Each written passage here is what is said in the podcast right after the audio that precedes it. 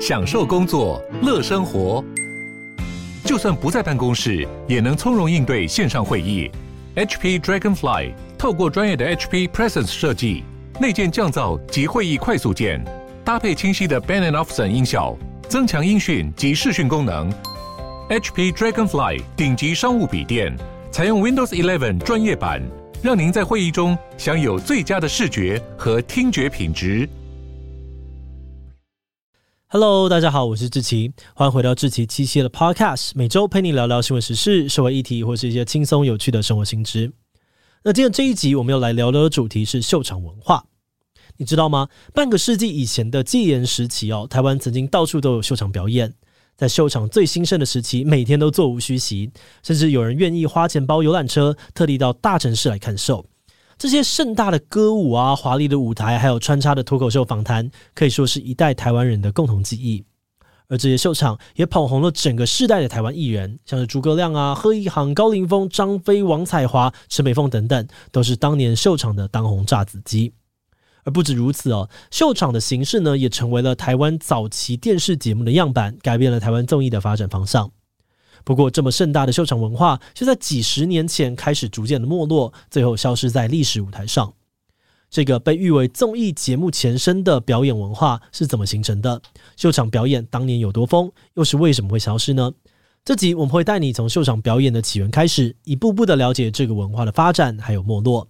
而今天就让我们一起来聊聊台湾红极一时的秀场文化吧。不过，在进入今天的节目之前，先让我们进一段工商服务时间。你对木工创作有兴趣吗？很多人接触木工的第一个问题就是用手持锯片费时又费力，然后用各种的电动手工具又很需要技巧跟经验。因此，很多人都梦想过买一台 CNC 搬进工作室里面，就可以精准又轻松地实现脑中创作。现在这已经不是梦了。台湾团队 QBO 推出了 QBO X 走走 CNC 切割机，让大家用小空间、小预算就能够打造自己的居家木工坊。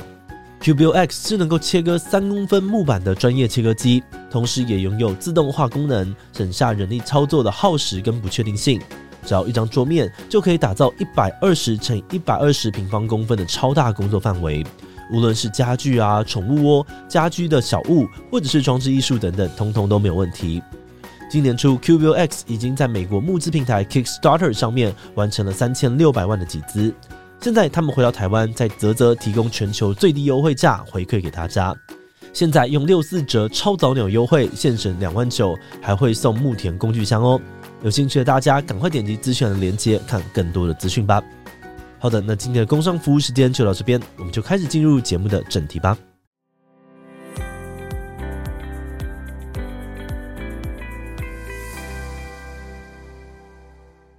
关于秀场表演是怎么开始的，目前还没有很充分的资料。不过有两个比较主流的说法。第一个说法是在一九五零年代哦，台湾出现了很多的露天茶座。这种露天茶座，通常坐落在河畔，会有驻唱的歌手现场演唱。客人到露天茶座，只需要点一杯茶，就可以悠闲的坐在河岸边听歌。那个时候呢，正好是上海的百乐门大舞厅最火红的时期，所以在露天茶座的歌手也会翻唱从百乐门那里传过来的国语歌。像是《夜上海》啊，《如果没有你》这些歌曲，因此这些露天茶座呢，也吸引到了不少外省族群聚集，尤其是那些跟着国民政府来台的人，他们大部分都是单身未婚，平常的生活没有太大的开销，也没有很多娱乐，所以他们很喜欢到露天茶座点点茶水，给些小费，与好友一起听听歌，解解乡愁，也让露天茶座发展得越来越蓬勃。后来在现在的西门町附近，就因应成立了很多的茶室、歌场，还有歌厅。很多规模比较大的歌厅就开始效法他们的表演风格，加入舞蹈表演、演唱英文歌曲，或是搭配爵士乐队伴奏等等，渐渐出现了秀场的雏形。而这就是秀场起源的第一种说法。至于第二种说法呢，则是跟一九五零年代本土歌舞剧团的兴起有关。当时台湾民间有大大小小的歌舞剧团在各地巡回演出，其中最著名的就是黑猫歌舞团。他们模仿日本宝冢歌剧团的表演形式哦，走大型歌舞的路线，搭配丰富的布景跟道具，做出了类似百老汇的歌舞剧，非常的受到民众喜爱。而比较特别的是，在音乐方面，他们也受到了日本文化的影响，会演唱许多昭和时代的台湾歌谣，像是著名的《港路夜雨》《孤恋花》等等的经典老歌，都是因为黑猫歌舞团才会传唱全台湾。那黑猫歌舞团的成功哦，也捧红了许多我们耳熟能详演艺圈的大前辈，像是文英阿姨啊、阿皮婆，都是透过歌舞剧团哦，后来才拿到了踏入演艺圈的门票。那黑猫歌舞团呢，以及其他本土歌舞团哦，在当时共同带起了台湾歌舞剧的风潮。这些表演团队也从一开始的各地巡回，逐渐搬入歌厅、西餐厅驻点演出。慢慢的，这些歌唱啊，还有戏剧表演越来越多元，发展出了各自的特色，最后也演变成了歌厅秀、餐厅秀、秀场的形式。好的，那说完了秀场的可能起源呢，我们现在就要来看看秀场是怎么样一步一步茁壮的吧。一九六零年代，台湾第一家电视台台视正式开播，当时台视播放的音乐节目特别受欢迎，像是经典节目《群星会》就捧红了许多的歌星。不少歌手为了宣传唱片哦，也会到不同的秀场表演打歌，吸引越来越多的民众一窝蜂的去秀场看歌手的现场表演。而另外，因为当时的政府不支持人民讲方言哦，所以台语相关的节目啊、报章杂志都受到了很多的打压。反而是秀场的环境相对自由，很多主持人、歌手都会用台语跟观众抬杠。所以比起电视节目，很多民众都觉得秀场的表演更亲切、更有趣，而且秀场容忍的尺度也更大。无论是台上演出者性感的穿着，还是主持人荤素不忌的这个黄色笑话，都是当时在电视节目上面很难看到的内容。于是，在那个相对保守、压抑的一九六零年代，这些稍微不正经的秀场表演广受民众欢迎，歌厅也越开越多。接着，时间来到了一九七零年代，秀场迎来了他们的全盛时期。那说到让秀场走向巅峰的原因，其中一个理由其实是源自于政府对于歌曲的查禁政策。当时台湾退出联合国，也陆续的和日本啊、美国等重要的盟友断交，前途一片茫茫。政府为了巩固民心，开始加强流行歌的审查力道。譬如说，因为怕民心涣散、士气低落，太悲伤的歌曲不能够播，像是《手巴掌》啊、《望春风》这些歌，就因为反映了社会比较困苦的一面，所以就被政府查禁了。而另外，太煽情的歌曲，政府也觉得不行。像是《热情的沙漠》，有一句歌词唱到“我的热情好像一把火”，在当时呢，就被认为有点涩涩的，违反这个善良风俗，也被政府给查禁了。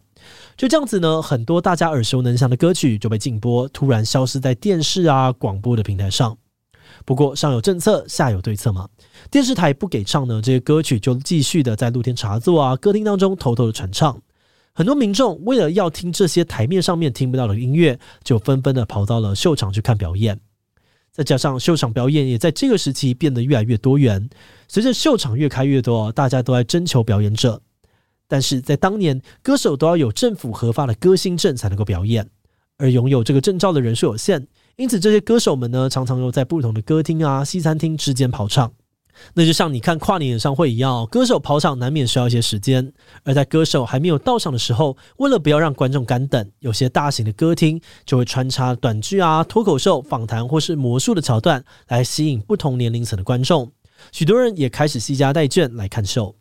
尤其在一九七零年代的中期后，经济起飞哦，再加上戒严稍微的松绑，民众越来越愿意花钱在娱乐上面，也让台湾的秀场生意一飞冲天。在秀场的全盛时期呢，甚至连主持人也需要跑场，像是中部著名的这个秀场主持人邢峰，行程呢满到一天要跑九场秀，还因此被昵称为是“酒家男”。而除了这个邢丰之外呢，秀场也捧红了许多著名的主持人，像是诸葛亮、张飞等等秀场天王。当时甚至还有北张、南朱、中邢丰的这个称号。所以呢，在一九七零年代到一九八零年代，堪称是台湾秀场的黄金年代。不过，这个原本高朋满座的秀场，在解严之后，反而逐渐的迈向没落。一九八七年，台湾解严哦，政府对于电视节目的控管开始变得比较宽松一点。再加上多了第四台，电视节目越开越多，很多秀场艺人不想要再继续的每天辛苦跑场，决定离开秀场，转战电视圈。而且，很多当时的热门节目哦，歌厅秀也开始推出录影带。相对于普通观众来说呢，租借录影带便宜又方便，自然就降低了去歌厅看表演的需求。而除此之外呢，有一部分喜欢看歌手现场表演的观众，也开始去西餐厅欣赏纯唱歌的表演。当时西餐厅的气氛啊，跟情调都在升级，不少西餐厅呢会砸钱请来一两位小有名气的歌手镇场现场 live 表演。那虽然规模比不上歌厅秀，没有主持也没有短剧，但因为观众可以自己点歌，比大型的歌厅秀更有互动性。再加上大家可以边吃饭边看表演，在当时成为了一种新兴的娱乐。所以在种种因素的叠加之下呢，歌厅秀渐渐的入不敷出，一间接着一间退场，结束了秀场的辉煌年代。好的，那虽然说秀场在时代的更迭当中被电视节目打败，逐渐没落，但那些转战电视节目的秀场艺人，其实也把秀场元素带入了电视节目当中，让秀场用另外一种形式继续的活了下去。像是早期三立推出的诸葛亮歌厅秀，华视推出了钻石舞台，都采用了类似歌厅秀的形式。而节目安排上呢，会有负责串场的主持人、歌舞团、现场乐队表演桥段，也会有小短剧啊、歌手演唱、人物访谈等等。甚至诸葛亮歌厅秀呢，就是在非常知名的秀场蓝宝石大歌厅录影的，所以也有人戏称蓝宝石大歌厅是三立电视之母。另外，歌厅秀独特的主持风格呢，也被延续使用到了综艺节目当中，像是诸葛亮的这个诸事幽默，还有于天啊、张飞、贺一航几位著名主持人轻松诙谐的访谈方式，都对于后来台湾综艺节目的形式产生了很大的影响。那到了今天，虽然我们已经很难看到真正的秀场了，但秀场的影子还是潜藏在各个节目当中，成为了台湾近代娱乐发展的重要基石。节目的最后，也想来聊聊我们制作自己的想法。在看完资料之后呢，我们觉得秀场之所以会没落，除了观众口味的改变，可能也跟自由这件事情有一点点的关系。在过去处处都有审查的那个年代，台湾的秀场某种程度上面也成为了人民追求自由的象征。不管是语言使用的自由、艺术表达的自由，还是演出者穿着的自由等等，都比当时的主流媒体开放很多。那这样的自由，对于过去相对压抑的社会来说，或许是某种精神上面的慰藉。而从当年秀场每场都爆满的情况来看，或多或少，它可能也反映出了大众内心对于更加开放社会的一种渴望。不过，这可能也是为什么到了后来，当社会真的变开放、经济变发达之后，秀场的自由反而没有那么独特了。后来，它也慢慢的走向没落，最终消失在历史的舞台上。不过呢，话又说回来哦，做完这集之后，我们团队的大家其实觉得有点可惜，因为台湾曾经有这么庞大、这么成熟的歌舞秀产业，但我们却没有机会亲眼目睹它的风采。那如果正在收听这集的你，刚好很幸运的有经历过秀场的黄金年代，或是你曾经听家里的长辈分享过的话呢，都欢迎留言帮忙补充更多精彩的秀场故事哦。